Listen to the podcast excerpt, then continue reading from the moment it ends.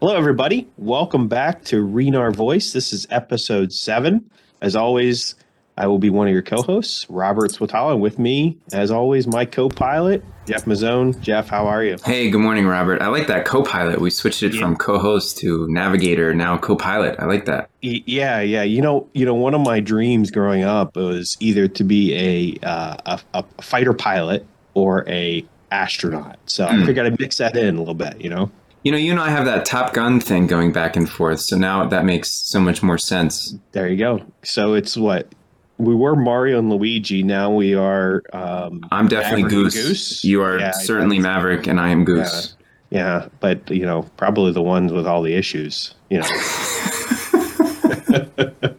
so, did did you have any childhood dreams growing up? Like, I, I know you're involved with like music and stuff like that, but was what was your big childhood dream? I fell into music because I, I needed a way to work while uh, in school. So that I mean Okay. that's kind of if you know if you could sing at all, they just threw a guitar in your hands and that was it. So I yeah, my parents were both in the Navy, so I, I kind of wanted to go to the Naval Academy and and do all of that. Um, but I wasn't a very good high school student, so that just yeah that just never happened. I don't know. I, I maybe that's Yeah, something mean- I need to just figure out is what is it that I wanted as a child.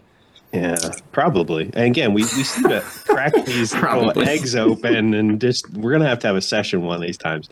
And you know, for me, it was just literally I had to get contacts, and so that that just was the end of my fighter pilot days because I didn't have twenty twenty vision. Oh yeah. Yep. Yep. Dang Well- nice. you know, it all worked out in the end. Yeah. Hey. Hey. What can we say? Well, Jeff, here we are on episode seven. Uh, we're cruising right along. It's been a it's been a fun journey. Uh, I'm excited about today and our guests. Could you introduce who we have today?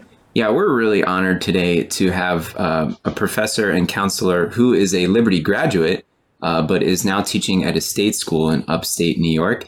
And he was part of the same cohort as um, Dr. Kirk, our, our chapter faculty advisor, and Dr. Mike Takis, who we had on a couple weeks ago. So we're really happy today to have Dr. John Harrichand. Dr. Harrichand is a Canadian of Chinese and East Indian ancestry who was born and raised in Guyana, South America. He is a licensed professional counselor, an approved clinical supervisor, and an assistant professor of counselor education at the State University of New York at Brockport. He earned his PhD in counselor education and supervision at Liberty University, holds a Master of Arts in Counseling from Providence Theological Seminary, and an honors Bachelor of Science in Psychology and Integrative Biology from the University of Toronto at Scarborough. He has over eight years of clinical experience working in community mental health and college university counseling settings, and recently worked as a New York State Practicum supervisor, supervising mental health interns, volunteering on the New York Emotional Support Helpline during the first wave of COVID 19 pandemic. Dr. Harrichand is engaged in program review, advocacy, mentorship, teaching, and research. He frequently presents at local, state, regional, and national conferences in the areas of counselor, professional advocacy, ethical practice, spirituality, multicultural counseling, and counselor wellness. He publishes in the areas of counselor education, leadership and burnout, and gatekeeping and remediation practices for new faculty, LGBTQ issues in counseling, professional and social justice advocacy, specifically for immigrant and refugee populations and international counseling students, both in education and retention.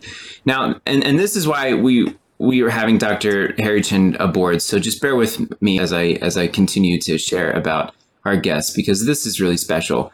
Uh, Dr. John Harrichand is actively involved in professional service at the national, regional, and state levels. He serves the American Counseling Association, completing a three year term as co chair of the Professional Standards Committee, Chi Sigma Iota International Counseling Honor Society as chair of the Leadership and Professional Advocacy Committee, the Association for Spiritual, Ethical, Religious Values and Counseling as co-chair on the Ethical Value, Values Committee, excuse me, and the Association for Multicultural Counseling and Development as secretary. The National Board for Certified Counselors Foundation as a doctoral student mentor for the Minority Fellowship Program, the incoming newsletter co-editor for the North Atlantic Region Association for Counselor Education and Supervision, and ACA of New York as the 2021 president-elect. Dr. Harrison was a 2017 Association for Counselor Education and Supervision Emerging Leader. He was 2018 to 2019 Counselor Education and Supervision Editorial Fellow and was the Southern ACES Emerging Leader. So, all that being said, Dr. John Harrichand, we are pumped to have you here. Thank you so much. Thank you both for having me. Thank you. And like I said, I mean that we, we love to have these blurbs, and that and that one was long, and it needed to be because we wanted to have you aboard because as Robert and I, you know, eh, students in this program at Liberty of like seven thousand students, the thing that is most often discussed on the discussion boards is how do I meet more professionals? How do I how do I network? How do I find a practicum site? I have no experience in any of this. This is all so large. So having you aboard with with your history, where you come from, and, and what you've accomplished, and, and all the things that you're involved in, uh, we're just really excited to have you. I, I appreciate that. Um, and I, am excited to be able to share the little bit of, um, I would say, a little bit of wisdom that I have amassed over the time in the profession. Sure. yeah, I would say it's probably a little bit more than than a little. Um, probably quite a deal with all that that re- that type of resume. So again, welcome, uh, Dr. Harrichand. Um, that's quite a story, really. Um, and I know there's probably a lot more uh, details, a lot more paths that that you had to encounter and choose as you as you walk that journey. Could you just share with our members a little bit about yourself, that journey, your history with Liberty, and, and really why or how you got into the profession in general?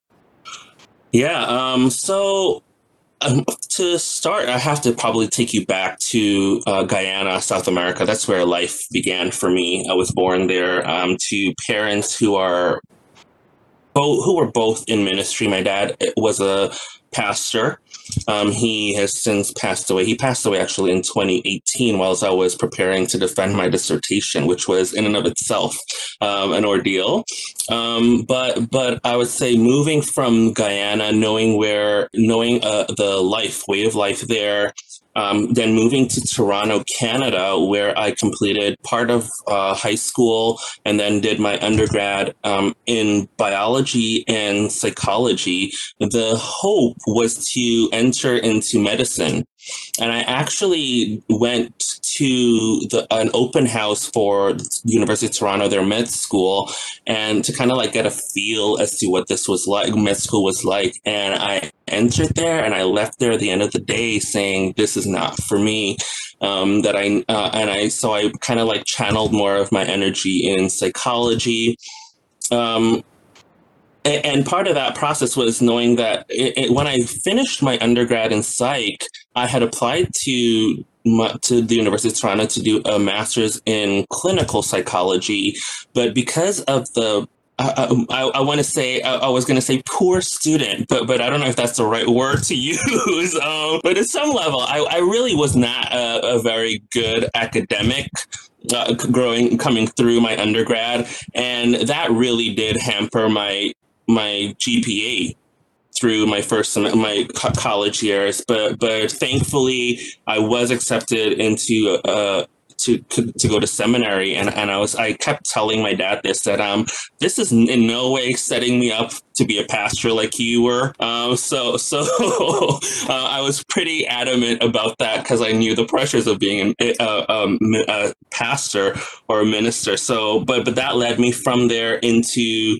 Liberty because he uh, the connection was that when, when he was completing his um, studies to become a pastor in Toronto, one of his professors actually um, was leave had le- uh, uh, when he was graduating, he left to move to Liberty because Liberty had just started, you know, and he was going to be teaching in their um, I think it was pastoral ministry or Masters of Divinity program. And he told my dad that rather than stop here, why don't you just come over to Liberty and continue on doing a master's degree? And my dad is like, in no way, shape, or form am I continuing in school. I need to go start a family and I need to start ministry work. So he left Toronto and went back into Guyana where that happened. So he knew in and of itself that I had wanted to do doctoral work at some point in time. Um, and he, he would get brochures from Liberty and he's like, John, there is a counseling doc program at Liberty. Uh, why don't you give it a shot and try to apply? And I'm like, I have no idea what liberty what, what liberty is, where it is, any of that kind of information. Um, but but because of his own de- declining health, um, and if part of my, my cultural background of being very much um, traditional in terms of honoring um, my elders and him, him, being my dad, that was a huge motivator that got, got me into to kind of fulfilling that sort of a dream for him that he didn't get to complete, but I was able to um, complete through Liberty. So, so kind of like that was my trajectory into that space itself. And here we are now, um, what, three years post graduation almost, and a lot to be thankful for. So, if we're following your story, you're an immigrant to Canada who then moved to Lynchburg to attend a CES program that at that time was not CACREP accredited. Correct. You then network yourself all the way to a state university professorship while being a foreign worker. Now you're the ACA New York president elect. You have all these leadership positions in all these different organizations that are at the top of our profession, uh, tasks force, everything. And uh, you're pretty prominent in Chi Sigma Iota, not only at the international level, but you're also the CFA of your chapter at SUNY Brockport. I mean, uh, how, how did you pull all this off? Wow. you know everybody. yeah, wow. Um, so, so, so kind of, I think a part of that really does go back to me being a foreign worker in the US, right? So um, be, and that I guess be, at that point being an international student, I had to ask myself, how am I going to stand out in a body of so many counseling students that are coming through our pipeline? Um, not that it's we, we need them because as we know the mental health impact in our world and the declining levels of mental health we need these individuals to serve in some capacity. My, my role now is was to think of how am i going to leave some sort of a lasting impression um, which is kind of fitting. I, I wasn't intending to say this but my my word for the year is legacy right? And, and and for me it's how do i create a lasting legacy that honors god that honors my family and is true to who i am right? So so those are things that that continue to to guide my now right and guide me into the future. So so i think a huge motivator was uh, um, i need to potentially first of all land a job after i graduated. And i'm like how am i supposed to do that uh, knowing that there are a number of doc programs across the us and, and our program being a new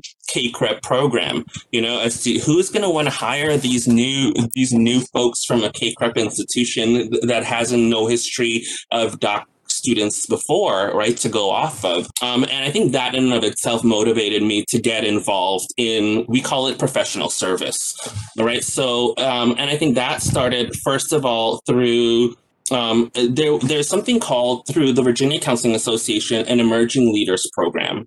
And um, I knew that it came across uh, my email chain that they were looking for applicants for that program. Uh, and I'm not sure, I think it was maybe 2016, but I might be wrong on the date for that. But, but I saw that and I was like, no, maybe I should do this. And I think that the, the, the initial impetus is to say no you're not going to qualify you know or don't do this you're not you know so so there was this immediate sort of discouraging voice in my head um, but I think putting pushing through that negativity is to say I'll, I'll, it's, it's better to try than to not try at all right? Um, and thankfully having i think another big thing is having really supportive um, mentors in our life um, and, and, peers. So my some major players in my life that continue to have a role would be um, dr lisa sosin who is the program director for our doc program. Um, and she i had worked closely with her over my time there because i was her graduate assistant um, during my time at liberty and i reached out to her and she's like absolutely john i would I would love to write a letter for you. And since that day, she's continued. She continues to write letters of recommendation for me. Uh, so I'm very thankful. So shout out to her. I think the other big, big person in my life too has been Dr. Uh, Joy Mwendwa. You know, so she she was the one of our faculty advisors when we initiated um, CSI at, at Rowetta at liberty. And they both really did pour into me and they continue to do so. So writing those recommend that recommendation letter and then attending that first emerging leader program. And from that day onwards, um, just stepping into a space, having people who and, and, I'll probably speak about this a little later, uh, of having people who might kind of second guess as to what it is that we might, might I might bring to the table, right? A level of experience, level of insight, all, all those things. Um, but also coming from a Christian institution, because that in and of itself is something that, um, if you haven't experienced that in and of yourself, that's something that um, will come with the ter- territory of attending uh, a faith-based institution, especially a prominent institution as Liberty, you know? And, and, so moving in that space and just coming into now to saying that um me showing up, you know, a, a huge, I would say 50% is about me showing up to the table, being willing to um, move past my own insecurity, my own fear, um, and anxieties uh, uh, of what others might think about if I'm qualified enough and whatnot. And um, knowing that i am doing this not for necessarily at some level yes it's for me but for uh, there's a bigger uh, reason behind that is to there is a dis- demystifying of what um, or liberty program might be about at one level um, there is also a demystifying of what preconceived assumptions people might have about who I am and where I stand and what I, and whatnot. Um, but then also just to the the voices of the minoritized I, I, refer to as those who are disadvantaged, disenfranchised at some level, um, specifically immigrant populations, specifically our international student populations, um, where my research centers I having a platform, I it is my responsibility to be able to be doing these, bringing attention to these populations, and so that those reasons trump my own personal um, anxieties to tell me that there's work to be done. I've been giving a responsibility, and I need to fulfill that. Yeah, Dr. Harrichand. Um, I don't know if you knew this, but Dr. Mwendwa did our initiation. He, she was our keynote speaker, and she actually um, referenced you as in her in her keynote address. Um, so you got a shout out in return from her, and it was she used your story really as as to show the the benefits of of not just being part of CSI, but participation and serving in that. And so I uh, just wanted to share that with you. But my question, you kind of hit on it right there at the end, and I, I was just wondering how much of cultural influence plays into your history. Uh, and you kind of said about you know the the fighting for the immigrant or the minority. Um, obviously, you you felt that coming from uh, yeah, it's Guyana, right, right, Guyana, right, right, right. So can you can you comment on that and, and just how much that's influenced where you are today? I, I, would say significantly. Um, it continues to. Um, I remember moving into from Guyana to Toronto, and um, I attended my the institution that I attended for high school was a pretty diverse place. I would say, um, but moving from even within that space, I, I, I noticed that a lot there was still a lot of I would say segregation in that space. So there are like pods, right? So like the Indian students would be together, the white students would be together, the Chinese students would be together, um, and, and that was kind of really new to me prior to being in Guyana because it's like it's just um, people would just interact usually there. Um, and so that was something like a, almost a culture shock of getting used to that sort of mentality. And i was like why is this? How is this playing out? Um, but then um, that continued on i would say into my master's program um, where i was in a really predominantly um, white space you know? Um, there were a lot of international students that came into the seminary but um, they too, I think they became a, an entity into themselves as to um, staying together. And, and I was like, how do we provide support to these communities um, we like the those who are Canadian, I would say, right? So th- we know the system. We've been here. We've been um, in some way we've benefited from it. And here we have these international students coming into the space. They, they, they don't have the language. They don't have the community. And what are we then doing to sort of um, provide space for them to, to feel like they do belong? And I think that those are things that really kind of resonated with me that kind of um, continue to direct or inform my research you know so um, absolutely i would say a significant portion of where i where where i come from um, continues to inform what i do Dr. Harrichand, you know, just looking at, at, you know all that you've done and your research and just all that you've accomplished, and, and I don't mean to just like highlight you and talk about how great you are. I mean, you are wonderful, but uh, more like just for the sake of our listeners, um, it seems like a lot of open doors have come your way, but then other times you've needed to kind of put your foot in the door and push that door open as well for whatever reason. Um, I'm just kind of curious if you could share. And I, I know we didn't necessarily prepare for this, but you know, as the a standard student going through an online program, you know, you could just do your studies, but I don't know if you know that may be necessary to get into the profession, but I don't know if it's sufficient to really enter in. Um, and if you are an online student and you're not meeting professors and you're not meeting other students, it can be very isolating and you might not have a lot of entryways into the wider profession, which would then open opportunities for service, for jobs, for additional training. So just, just curious, you know, your thoughts on that through your own experience and mentoring other students. Yeah, um, I think you raised an excellent point. Um, so just to caveat my, my statement, I even though Liberty's their dot program is a kind of like a hybrid program, I chose to physically move from Toronto to Lynchburg because I knew that I was not a good online student, um, uh, and it would not have worked if I had stayed remained an online student. Um, so that was a huge sacrifice in and of itself for me doing that. But um, for the students who are doing their programs, completing their programs online, I think this is where I would do, go back to the value of CSI. Right here, we have an, an environment, a platform where you can build community. And if you're thinking that, yes, it's great that I'm just earning an education, um, which is good in the fact that you're going to then hopefully um, be of service to people. But then our profession is bigger than just the counseling that you do on a day to day level.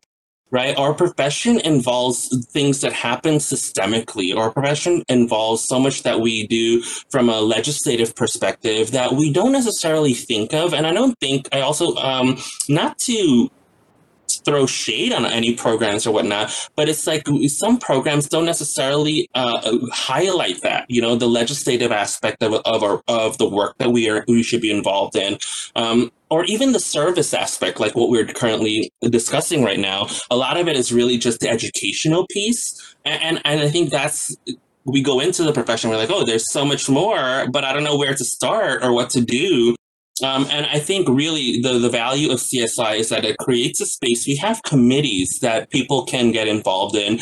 Um, and, and, I think the, the fact of even having the leadership within a chapter be intentional in creating activities to then f- open up the opportunity for diverse voices from students wherever they might be across the uh, across the U.S. Let's say um, becoming part of that that place and then sharing their um, um, sharing their views as to what's going on keeping people up to date and i think the, the, the beauty of it is that once a student graduates from a program they can still remain an alum for CS um, within CSI. And I think if if programs are really intentional in keeping those uh, those their graduates connected to their chapter, that in and of itself creates a pipeline where students who are coming in now get to create to engage in professional service right? But then at the same time they're connected to this larger system of graduates who might have navigated the space of trying to figure out where am I supposed to be um, looking for internship sites, right? Um, the, the beauty of your program at Liberty is the fact that you have, it's an open program across the US. So you have people in pockets all across the US, but how much are people tapping into those folks? Right? Um, and I think that's where the probably the disconnect could potentially be. But I'm saying it creates the CSI in and of itself. This your chapter creates a space where this could where these people could interact with each other. Right? And, and you, there could be some sort of a repository in and of itself where you're keeping track of, hey, these are the graduates that came through our program. These are where they probably reside right now. Here are students coming through. I'm living in the state. I'm who are graduates from the program that were in that state. Might they know of people? Could I reach out to them or whatnot? So there's, I think that in and of itself is an immediate answer, I would say, you know, to, to a problem of networking or being connected. But again, if students are not taking that initiative to say, let me get involved in CSI, then they're just going to come through a program and hit that wall at, at practicum or clinic when they get to their clinical and saying, what now? You're right, as opposed to those who've been intentional in forming the connections throughout the program, um, being in those these um, spaces, like within our chapters or within leadership at, at different levels, um, to say, okay, I have created for myself a network that I can then reach out to, and and I think the the, the thing that people don't realize is how small our profession actually is right? We someone you know knows someone else at some level and word gets around right? So and and you probably have both been been witness to that in of itself but it happens and, and you'll you be you'll be surprised. But again if you if you didn't take the time to invest in you in building i guess again going back to this term of legacy if people if you haven't intentionally built that or uh, we i think dr Mwendwa calls it branding right? If you have not created a brand for yourself, how is it that people are going to then take notice of that and say, oh, I remember that person. They were involved in that committee through whatever,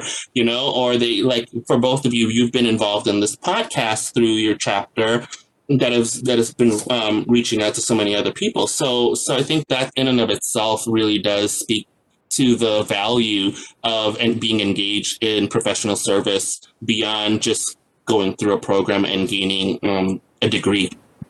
Yeah, Dr. Harrichand, um, I think what we're, we're really summarizing this up is just general networking. And, and and that's really what it boils down to. And and you certainly have have done a successful job at networking. Um, and, and maybe we have some students and some listeners out there that maybe not have had that level of experience, or maybe there's a fear uh, for for various reasons what could you tell our listeners in terms of uh, uh, just a couple bullet points to, to start having that courage or that ability to network and, and start growing those contacts and those lists? Like, what are some some of that low lying fruit that you can you can point out to? Um, you are all you all have access to a number of excellent faculty right i think beginning there You've had some of them in cl- for class already. Thinking about as you're taking courses with a, a, professor, asking yourself, is this someone that I think that has similar research interests with me, or similar? What it might not be research itself, but maybe they might be working with a population that I'm interested in, right? And, and asking myself now, now that I've learned about them through academically, could I get to know them a little bit more prof- uh, on a professional side outside of the academy, right? And saying, what am I going to do? Uh, we, we often say students have we have office hours usually, right? Uh, I would say usually. I don't know. Hopefully, all all faculty have office hours. Um, but but how, how many students actually take that time to say they might not have something that is um, regarding assignment related that they need to go to that professor for. But reaching out during that time of saying you know hey there's something that that i'm that i've been wondering about. Uh, i'm looking at this population uh, working with this population. I remember you probably connected about some area of that pot working with that population. Can you share some insight with me? Maybe where could i continue finding more resources? Um, maybe even asking them to present uh, at a local conference or you know or a state conference. You, there, there are multiple opportunities. Um, i don't know i i, I, I would say part of, of us be moving through as faculty from let's say an assistant professor to an associate professor to a full professor. Part of that that journey involves us being involved in mentoring students right? And yes, there's some students that probably really might be academically re- uh, at the top of a class, and they might e- be easier to reach out to as a for a faculty to reach out to and say, "Hey, come join me on something." But if you might be saying to yourself, "I have a full time job, I have responsibilities to family, I have other commitments that I'm part of, in addition to being a student," then I might not be having like that A grade for each of the classes that I have, but I am still desirous of learning, still desire, desirous of getting to know my faculty and moving beyond just being an academic within the field. And I think those are where, ways that you then engage your professors through email, like sending an email to them, asking them to connect through office hours time. Um, I think even at the end of the day, you might they some of them might say no you know uh, or they're not able to or not. Don't let that one closed door of a no deter you or say oh i'm going to give up. You know there are people out there who are open to doing this this kind of work. Um, and it's important work because if if i i look at it for myself as to, if i could instill uh, attitude or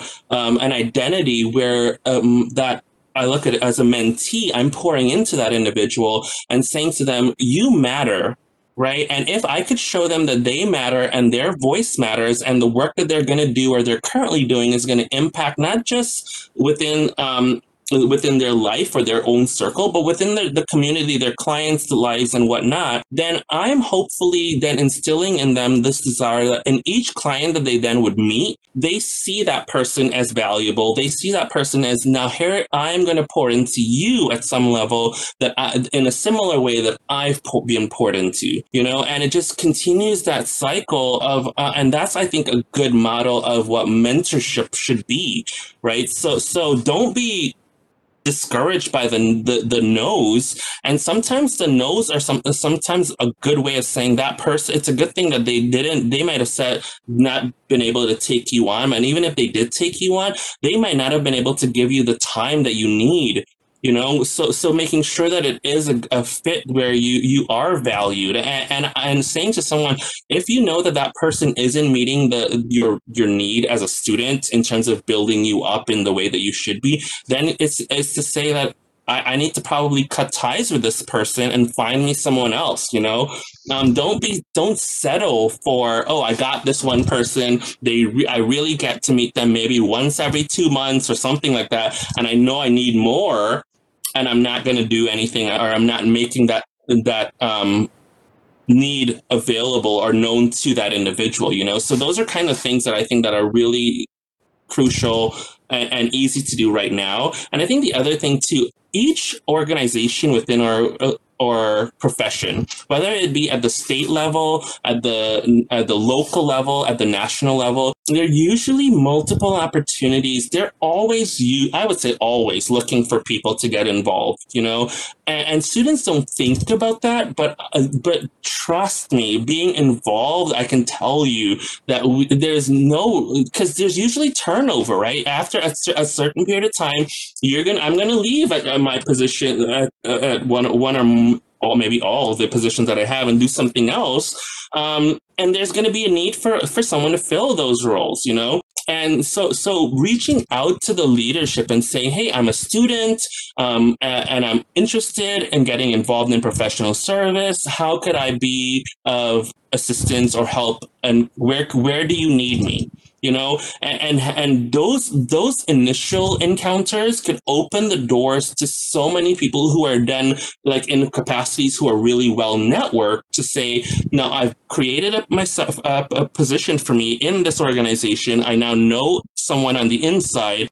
Now when i'm ready to start looking for internship i might go to that person and say you know i'm in that state of finding a site. I know you're connected. Can you tell me if you know of anything or do you can you direct me to someone who or someone else who who does you know and, and, we don't think those it's like almost using uh, being localized in our intention but then also but then using our intentionality from that local space to think more globally as we continue to progress through the profession you know um, so i think those are kind of like really I would say they're. I, I, was gonna say easy. They're not easy. They, they they require work, right? But they're produce benefits if we are intentional in following through on them. And don't just say one email and I don't get someone and I'm, oh, I'm going to give up. Send them another email. If, if there's a phone number, I would say reach out by phone and, and leave a, a, a nice voice message just saying you, you this is someone that i'm really interested in i would love to get to, to connect with you to work on something um, the worst is that they they never respond you know? It's you know which which in and of itself is not very professional you know for uh, for a profession where where relationships matter. But um yeah if, if that's the worst then i would say just be calling and emailing as many you know not, not, not as many people but be intentional and targeted in how you do that you know so that you are getting responses from people who you feel would benefit you and your trajectory as you move into the field. This needs to be like a textbook that's part of our CACREP program. I mean, seriously. I mean, it's it's exactly it. I mean, Robert and I, the only reason we are here where we are now is is because you know we we made that contact. I mean, we're nothing special. I mean, Robert, you are. Well, I was gonna say, Jeff. you know, but even even with you, Dr. Harrichand, I mean, it was just Dr. Kirk one day said, you should email this guy. He's a friend of mine. I was in school with him, you know, and, and, and you and I have been able to interact a little bit through the virtual ACA New York things. And, and now here we are. But I mean, I think that's a really important point for us as students is to realize that you all as counselor educators and supervisors, like, like you said in the beginning of, of our time together, legacy, like you're looking to leave a legacy uh, and that's something that Dr. King, Dr. John King, one of our other chapter faculty advisors, that's that's his goal. He, he's made that very clear. I want to leave behind me a legacy of servant leaders who are committed, you know, to the other person uh, and, and to doing this job excellently and and, and well.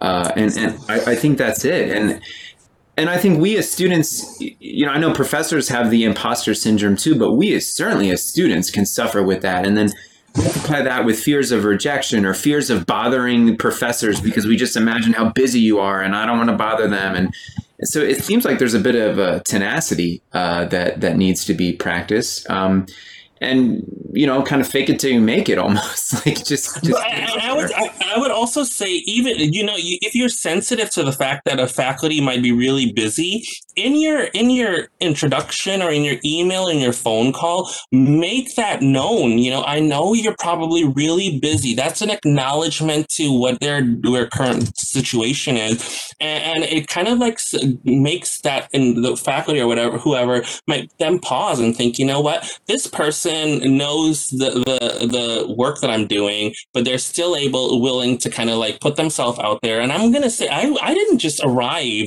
There have been multiple rejections that I've had along the way, and I think that I'm gonna continue to get closed doors and rejections in that space. And the imposter syndrome is absolutely alive, and the force is well. Uh, the imposter syndrome force is strong in me. I could I could assure you of that. You know. Um, but greater is he who's in me than he who's in the world you know? So i think that in and of itself um, is something that i kind of take refuge in and um, use to ground me as i continue to move through and hopefully do some good in the world you know as i continue on this is our first guest who made a Star Wars reference, Robert. I just I want to point that out. I was just gonna say that you, Dr. Harrichand, you, you made Jeff's day with that. Mind blown. So, yep, yep. You, you, his day is complete now. I've been watching The Mandalorian. Yes! That's where that came from. But yeah. oh, that's so good. Um, and, and, it's such a such a big topic. It's such that we could probably you know talk about for quite some time. Uh, unfortunately, we are we are getting close to wrapping up, but I just wanted to say thank you for for just all your service, first of all, but also just taking the time to come in and and just chat with us and investing in us and, and our listeners and um, just sharing wisdom. Uh, we greatly appreciate it and, and really enjoyed having you on and hope we can maybe have you on again sometime in the future. Thank you. Thank you so much for the opportunity. Um, again I, I, am pretty very much impressed with the work that you both are doing. So continue to do this good work, um, and hopefully other people, uh, other students are seeing and taking note and are um, willing to step up as well, you know, and to continue to, to be um, good servant leaders because we do, we need them in our profession. Dr. Harrichand, I joked uh, in our last episode that um, I, I, have your CV, which is from 2019. I think it's like 27 pages long. And I use that more often than I use the APA 7 manual because if I need to know how to cite something, I just look at your CV. It's all there. I, I don't know. I think that it might be it might be outdated. I don't know. I probably need to like update that. Yeah. like it's more it's it's a better resource for me. You know, like if I want to figure out. I mean, there, if there's a standard CV uh, method, it should just be yours. You know, I think APA needs to adopt that. I mean, it's fantastic. So anyway, thanks again. Thank you. Thank you. Thank you very much for having me. Yeah, thanks. Thanks again, Jeff. Uh, would you mind sharing with us about upcoming guests that we might be having on here in the future? Right. So where are we? We are late mid January here. So our next guest is actually a doc student in our chapter, uh, Jody Vernham, and she's the newsletter editor for our chapter. But um, she's going to come on because she's a school counselor with many years of experience. And we want to just kind of continue where Dr. Mitchell had left off uh, with those school counseling issues. Uh, so we're we're really happy to have her excited, and she's she's such a great great resource uh, in our chapter. So we look forward to spending some time with her. Um, so that'll be coming up uh, toward the end of the month, I believe, and then into February, our next special feature guest will be Dr. Julia Sadusky, who worked with Dr. Mark Yarhouse on their book Emerging Gender Identities. Uh, so we're really excited about that to get into it uh, with her. Uh, she's a, a, Regent grad. She's a clinical psychologist working out in, in Denver right now. Um, so that's what's next on the books. Great, great. Thank you. Stay tuned. We got a lot uh, in planned and in store for future episodes. So make sure you check us out on any of the podcast platforms iTunes, Google, Podbean, whatever you use to listen to podcasts. Just check us out if you like us, subscribe. That way you get all the, the new episodes that come out uh, when we publish them. So, Dr. Harrichand, thank you again for being here. I want to thank everybody for listening. Jeff, thank you for hanging in there with me as always. And I hope everybody has a wonderful day.